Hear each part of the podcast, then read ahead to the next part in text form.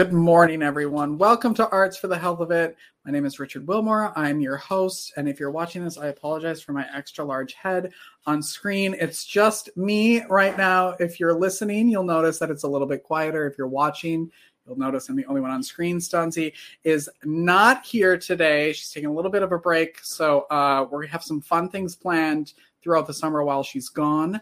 Um, but hopefully you're not tuning in just for her because she isn't here. Please don't turn it off because she won't be here for a little while. But we miss her and we love her, and you'll see her soon. But we have great people here, not to take her place, but to distract from the fact that she's not here. And today we have Tasha Golden, and Tasha is. I talked to her a few months ago to prep for this. I'm so excited to have her um, on the program to talk about all of the great research she's doing. She's an artist, she's a health scientist, an international speaker, and a consultant. She makes the science of arts and health relevant and usable for anyone seeking to improve well being, creativity, knowledge, and connection. And that, of course, sounds 100% about what we're here to do and talk about. So, why listen to me when you listen to Tasha? So, let's start the show and I know you'll see that a song changes everything. Hi, Tasha. Hello. Thank you for having me. Thank you so much for being here. Um, where I was thinking about this yesterday of what we were going to talk about, and I love the fact that we get to talk to people from all over the world here on this podcast. So tell everybody uh, where you're actually where you are right now in the world. where am I in time and space? I am in yes. Louisville. I am in Louisville, Kentucky. And you, uh, what time is it there? It is uh, 10:38 okay. a.m. All right. So how's the future? It's 9:30 here. How's the future? um, looking good today. I am trying to believe that the future is not bleak. Um, I am probably with a lot of other people. It's it's difficult the last few days, but I think that's why we do what we're doing here today, and why we try to support one another and talk about the things that that matter to us and that can reshape the world, right? Yes. I mean, arts have always been super important to you in your life. Can you talk a little bit about how you got into the work and what like what triggered you into getting into what you do? Um well, okay. So I grew up in a uh, conservative evangelical home. My dad was a pastor. And uh, the reason that this is the root of my story is that eventually I became a singer songwriter. I toured the world, and um, that was the th- thing that I wanted to do ever since I was a little girl. But the place where I started writing songs was in church because where I grew up, women couldn't preach and we couldn't teach like mixed gender audiences, but we could definitely sing. And there was sort of like an honored space for music in like church services on the weekends.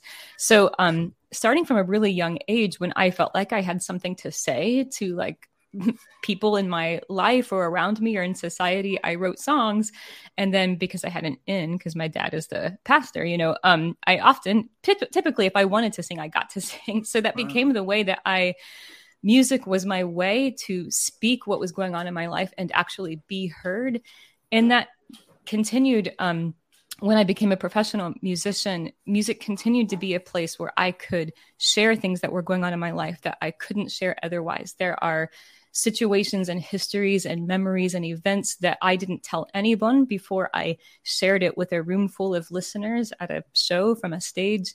And music has always sort of represented that space where um, something that might be too big or too controversial or too scary or too intimate or whatever the case may be.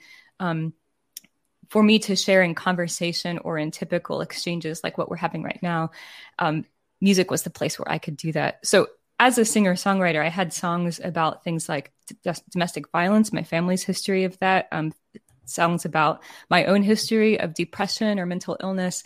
And no matter where I went in the world, like whether it's like Chicago or Beijing, those were the songs that people lined up after shows wanting to talk about. So over the years, you wind up having hundreds of people who've shared really personal stories with you based on the songs that they've just heard you sing and a lot of those people in in my case followed up their stories um, for example like maybe a story of abuse in their history by saying that i'm the first person they had ever told and um, for me, I understood that that meant, oh, this person has never told a doctor, never told a therapist, not even a spouse or partner. And I knew that for me, the supports around me in my life, being able to just share and convey what was happening in my life had been so important. And that had been out of reach for these folks up until they were in a music venue, up until they heard a song, up until they, you know, were in some low lit place after a show someplace. um, and were able to share what was on their mind. So I became really interested in why that was happening. Why was a music venue or a song a place where, where I and other people could finally say something that we couldn't say otherwise? And how did that affect our health? And um, I ran into some of the same questions when I founded a program, like a creative writing program for girls that are incarcerated called Project Uncaged. And the same thing, those girls shared really different things in their poems and their songs than they ever shared in just conversation or like on the questionnaires that we gave them. So again, that question of like, what do we not know from people when we don't give them these other kinds of spaces? And what is it about art and creative writing and song and music that helps people um, share what's going on in their lives? And what does that mean for how how we live this human experience and how we share it with each other? And that is why I wound up in public health to try to research what was going on with that phenomenon and how does it affect not only our individual health but our collective well-being. And what are you finding? I think that's always especially with music. I mean, most people listen to music. We've had one guest on this program who's who was a singer and her father hated music. Hated oh. it. Um, but he loved to listen to birds that was his thing. Hmm. And I was like, well, that's music. So give him that and just we'll pretend that it's not music that he's listening to. But most people listen to music. And I think we all have like, you know, that favorite song that feels like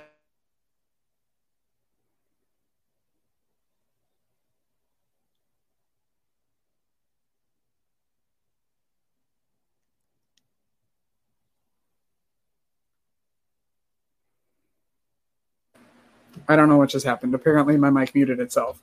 Oh uh, no! sorry um, where you all you had that song that you think was written for you, and then you go to their concert, mm. there you know forty thousand other people singing that mm-hmm. same song, and you're like, well, that was my song. What happened? So, I think that's very interesting how we how we attach ourselves to music. But what are you finding that why we why we, why do we do that? Um, well, there isn't any single answer. There are a lot of different um, s- studies, people trying to figure out like actual neurobiological mechanisms for different things. But the larger way that I think about it and that I find helpful to talk about, especially in everyday life and in situations that are related to health and well being, is that um, we we did not evolve to be able to share all of our lives in a in conversation. That's not possible. It's mm-hmm. not the ideal. It's not optimal. I think a lot of times in our society, especially like Western, maybe like white dominant norms in our society, we think that the ideal, like whatever you're going through, you're supposed to be able to just chat about it. And if you can't chat about it, something's wrong with you. It's not a limitation of talking. We don't think of that as being the limitation. We think that something's wrong with you because you can't find the strength or the courage or the words or whatever to muster and be able to share something um, whether it's with a friend or a spouse or even a therapist or something like that. I think one of the reasons that art exists is that the human experience is far larger than conversation and language like this. And that's why we evolved to make and share art. It can allow us to express something much larger about the human experience. sometimes I think of it as like, um, if you think of the human experience as being this like vast mountainous landscape and there's maybe like a tiny shack on the hillside on that landscape. And th- that tiny shack is like conversation and texts and tweets. And we try to squeeze all of the human experience into that tiny shack on the hillside. And it can't accommodate it. You know the human experience is vast and it's always been vast. That's the only kind of human experience that exists is the kind that's kind of too much. And i think part of what music and all kinds of different art does is acknowledge that things are bigger than than something pretty and containable and manageable. And so when we need to, we access those. And when we find something that's like a song like what you mentioned that represents some aspect of our experience that we haven't been able to articulate otherwise i think we hold on to it because it's sort of like hey this um this acknowledgement that my experience is real and it exists and it's true and it's shared but also an acknowledgement that it's um, it's it's larger than I was able to just say to a mm. friend or write out in a paragraph. Yeah. Were you, I mean, you were using music as a way to express yourself. Were you surprised then at the reaction from people at concerts that you were that you were receiving that that suddenly they were telling you their stories like how did you deal with all of a sudden being their therapist kind of uh, well a lot of what i do now is um, offer I spend a lot of time now offering trainings to artists and arts educators, arts facilitators in trauma informed practice. Mm. And a lot of what I'm doing and when I'm doing that is offering what I wish I would have had. Uh, I think people kind of don't realize maybe people who are not artists artists know this hands down like anybody that i've ever talked to who's an artist knows this really intuitively i think other people don't recognize how much people share with us as artists as a result of like what we kind of seem to make communicatable, talk aboutable through the art.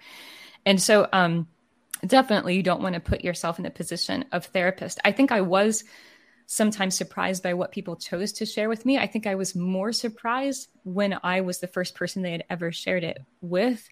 And I, th- I don't think I was surprised that it happened. I think I was, I was more um, in wonderment about how and why, how and why it happened.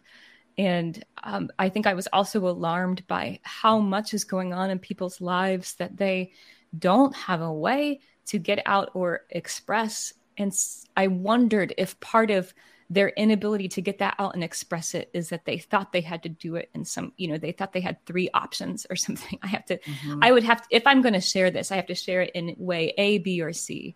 And since I can't do that, I guess here I am and maybe they show up at a concert whether it's mine or somebody else's i think this happens for humans like they show up at a concert and they find a d and they're like oh i didn't even know that was an option for me okay yeah. i'm gonna take it yeah and i think i mean we've had people on this podcast who don't even know that they're in the arts and health world what they're doing.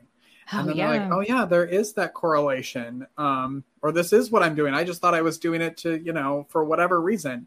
Um so i love that like you're giving people that space to to they don't have to create the art themselves to like express it that you're just giving them the creative space because it's it's not always about going out painting writing music. It's also about taking it in and what that does for your soul.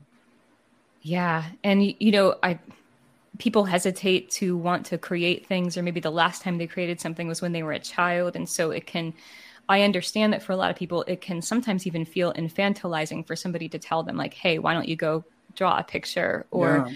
um, or take a painting class it can seem like you're trivializing what they're going through. And so i think it's a but like you said earlier everybody's got a song that they love. Every you know people are drawn to things like film or tv shows that do represent their lives. And i think that's a way in or for people or a way through. Um, not to say that I think the goal is for people to create their own art. I think people are creative and they create things in whatever way that they need to. I'm not out here trying to make sure everybody um, becomes an artist or makes art, but I think the availability of art to either find it or create it or both.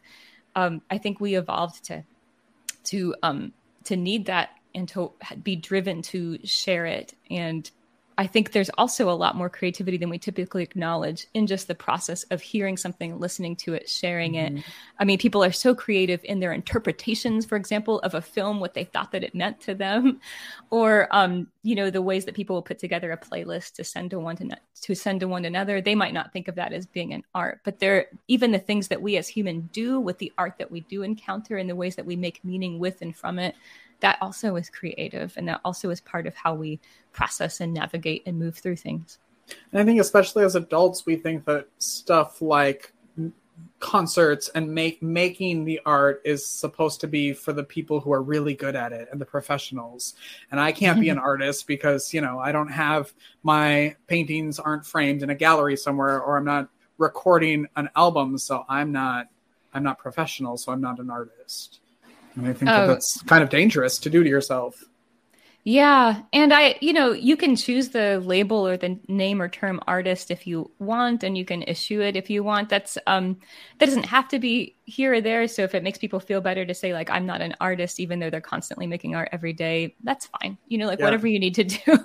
But I, but I also think, you know, sometimes, um, especially in my world, there's, there can be this kind of sense that, that an artist, quote unquote, is some kind of special class of people and they can become like this, this idea that those people are um, special or other or different. And i think people do that in order to honor the artist but i think a lot of times the opposite happens because the more quote unquote special or um, othered you make a, a, a, sort of like set of behaviors or actions which is ultimately what artistry is uh, the the easier becomes to dismiss it. And that can mean mean that you dismiss it as in like um we don't need it or like like we don't need art in schools or something like that. But it can also become and i just want to clarify i'm i think we need art in schools. I'm saying that other people dismiss the arts because they've made it other and quote unquote special. And therefore it's not actually a part of everyday life. And so that we don't need it but then i also think that it can become like you're saying this thing where like well that's for certain types of people do that i'm not that type of people therefore i don't do that or i don't i don't identify with that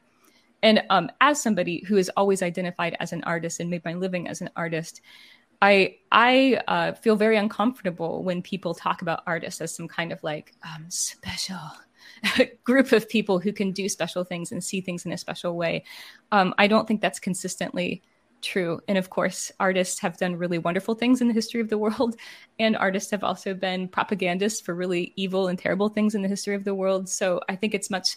Um, it makes much more sense for my, me and my sensibility to just think about humans doing the things that we have been made to to do basically mm. we kind of figured out that we need art that we make it that we appreciate um, singing and making sounds with our voices we appreciate seeing color or lines on pages or canvases and we do things with the world around us and that's just something that we do and we cut that off from ourselves or excise it from the human experience uh, to our detriment because we yeah. apparently need it.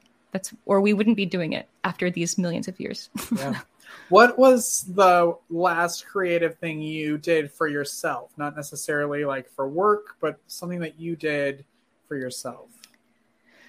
I um unexpectedly several days ago wrote a song. My partner was um playing a, kind of chord progression. It was late at night. I was getting to bed and um I heard the chord progression and without wanting or needing to i just it just a melody popped into my head to go with that chord progression progression and i just took out my journal and wrote out the whole the whole song wow. which wound up being about kind of like this um social media snafu that I was seeing, like, you know, arguments falling apart, people trying to reach each other across difference, and it just becomes a little bit of a dumpster fire.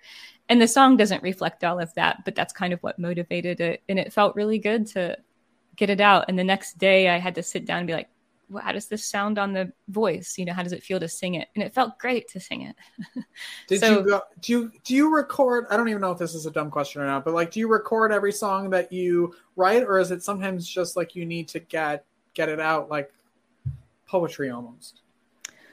Uh, it's a it's a mix. It's often at first it's just something that I want to get out. But from the time I was little, and this is not true obviously for every artist, I have always seen music foremost for me as communication. Mm. I think for a lot of the music musicians around me, maybe they would say that music is foremost for them expression.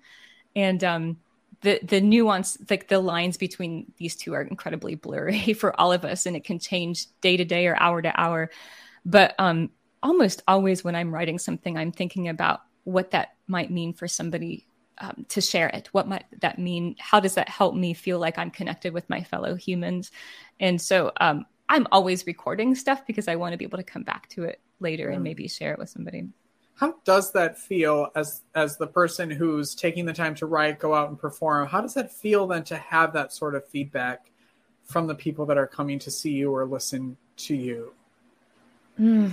For me, that has always been uh, really rewarding and important. And I think it, that's because, like I said, my my primary motivation for uh, making art has always been to communicate.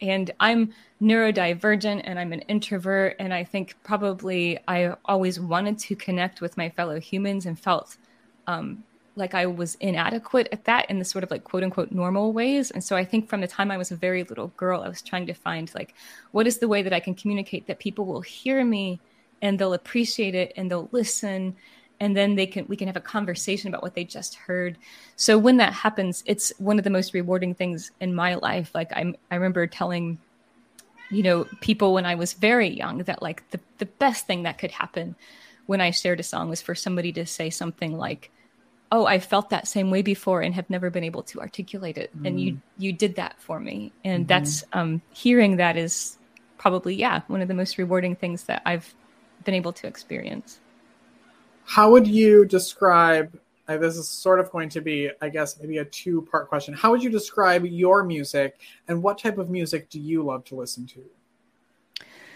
well um, I don't know how I would describe my music, but other people have described it as something like um, romantic, lush pop.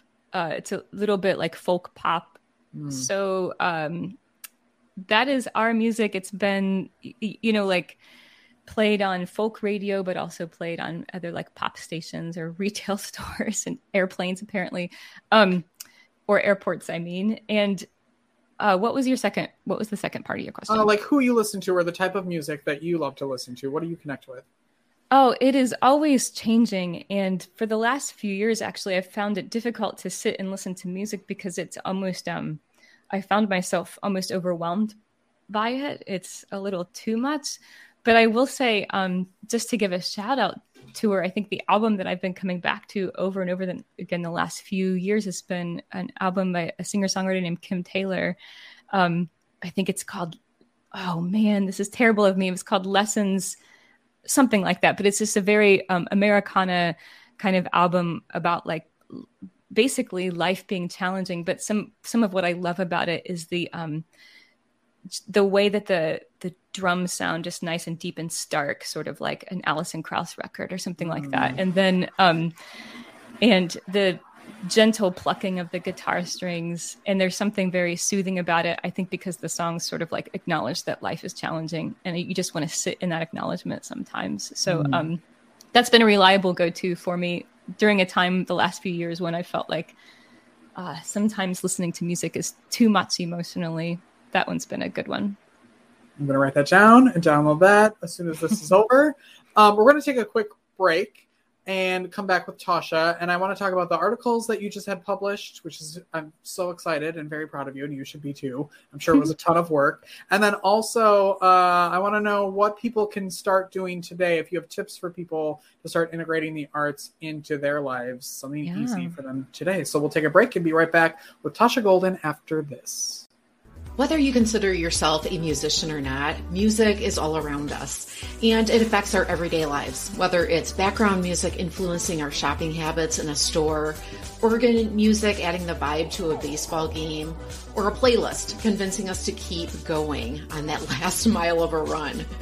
I'm Mindy Peterson, host of the podcast Enhance Life with Music, where we take a holistic look at the power of music in our everyday lives through the lens of science and health, sports and entertainment, business, and education. You can find me and Enhance Life with Music at mpetersonmusic.com slash podcast or wherever you get your audio.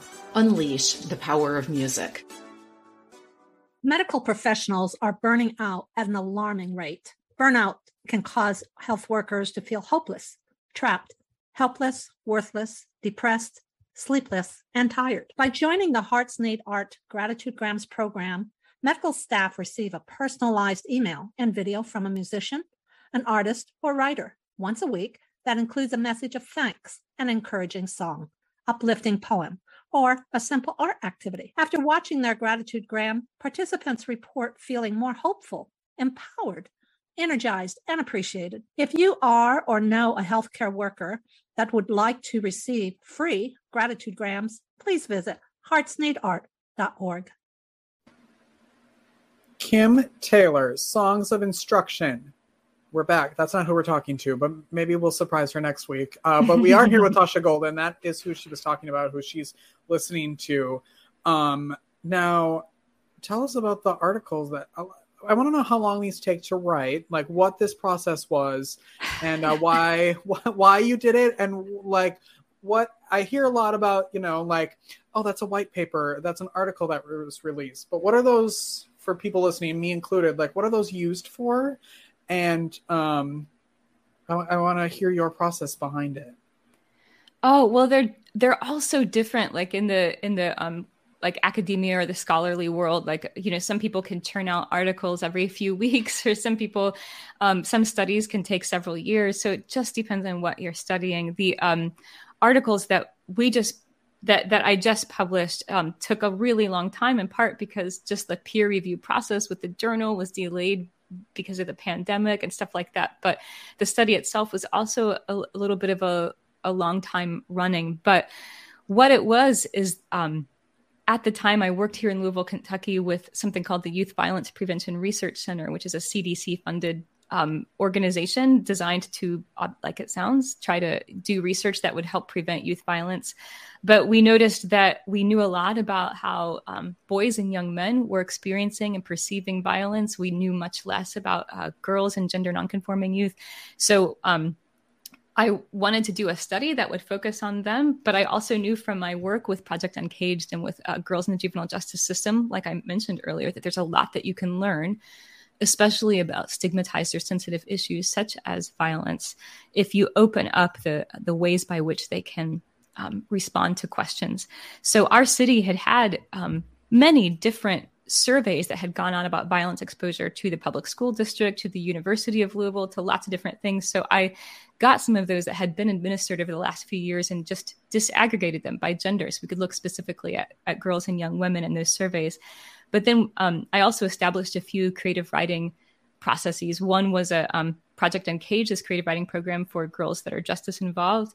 One was a citywide uh, poetry contest that we did with a international literary publisher called Sarabande Books that's here in Louisville, Kentucky.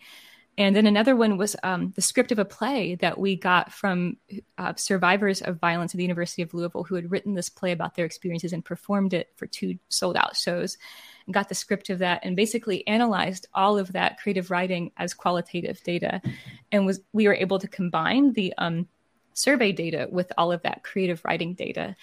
And so obviously that took some time to do, but the findings are really fascinating. So, the two articles are actually um, two parts of the same study. The first article tells you what we learned about violence by combining these surveys with the creative writing, what we learned from girls and young women. And in the second article, tells you what I found when I compared those surveys to each other. So, how did the surveys perform, quote unquote, as research methods for trying to learn about violence of this population? And how did the creative writing methods perform? And how did those compare to each other? So, um, there's a lot to talk about there, but a lot of it is driven by this history and this question that I've had for my whole life about how and why the arts help us communicate about things that are otherwise difficult to share or open, open up about. And I know you sent um, the links to us, so we'll put those in the notes and in the comments um, if you want. Are those on your website as well? They are, yeah. yeah. Okay, good. And and how? What is the best way that people can connect with you and reach out to you? Uh, my website is just tashagolden.com, and there's a lot of information there about my articles and publications, both um, academic articles and other things as well. And then you can learn about um, other things that I do, workshops or trainings or talks that I give, uh, if that could be useful to you. Yeah, and I love. I think it's is it one of your workshops that's titled "How We Human." Uh, I have had workshops titled that, but it's not titled that on my website. Okay. But yeah, just trying to help people use the arts to um, embrace what it is to be human. Yeah, I love that. I can't take the the credit for titling this episode "How We Human." Tasha totally did it, but I loved that title. I feel like that should be the title of the podcast because it's so important. Like that's the arts are mm. should be so integrated into how we are people, mm. and uh, I love that you're doing to make well, that people don't have a you have any tips? I'm so sorry you cut out just a little bit when oh. you're asking your question. Sorry, I was uh, wondering if you had any tips or something that people could start today to start their creative practice.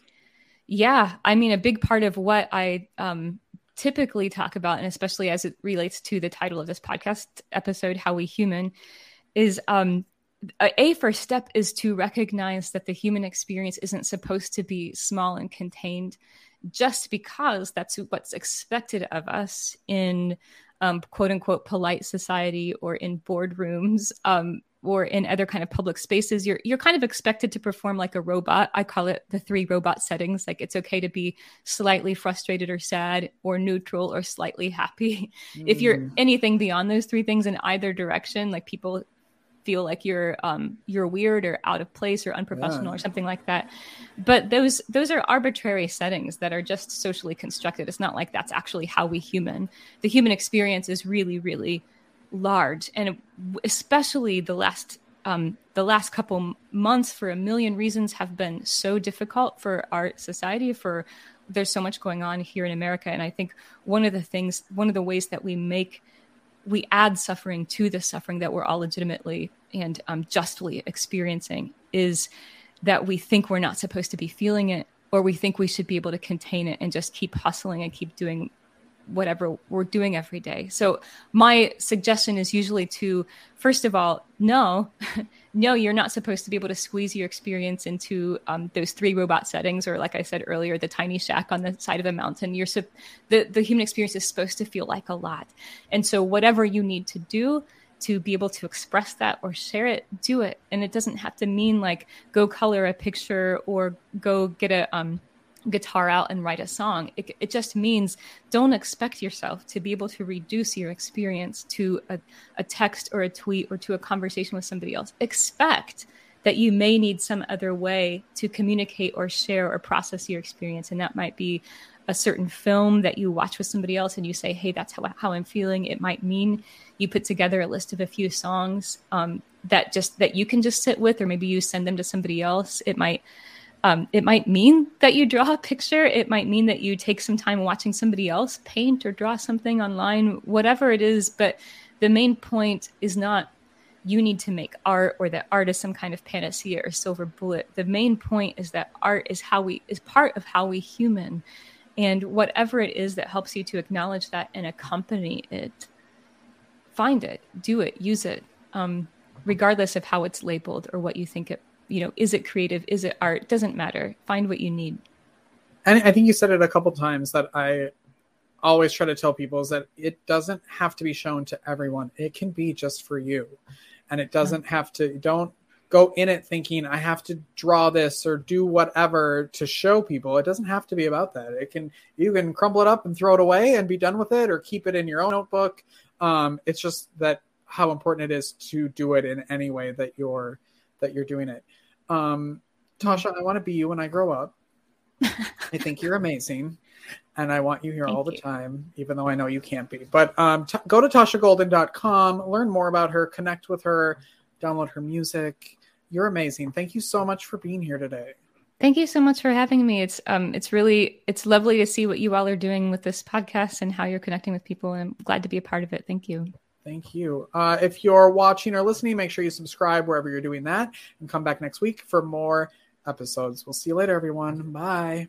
Bye. Thank you for listening to Arts for the Health of It, a podcast produced by Hearts Need Art Creative Support for Patients and Caregivers in partnership with the National Organization for Arts and Health. You can help others learn about the healing power of the arts by subscribing, sharing, and reviewing the podcast wherever you listen or watch. The podcast is hosted by Richard Wilmore, co-hosted by Constanza Rader. Our theme song, Songbird, is written and performed by Natalie Lane. Visit heartsneedart.org to learn how you can support our mission to create joy with people facing life-altering health challenges. Join us next week to learn more ways you can create arts for the health of it. The views expressed on this podcast do not necessarily reflect the views of Hearts Need Art, their staff, board members, or other affiliates. All content is created for informational purposes only.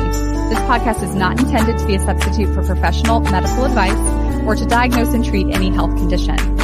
Always seek the advice of your physician or other qualified health professional with any questions you may have regarding a medical condition.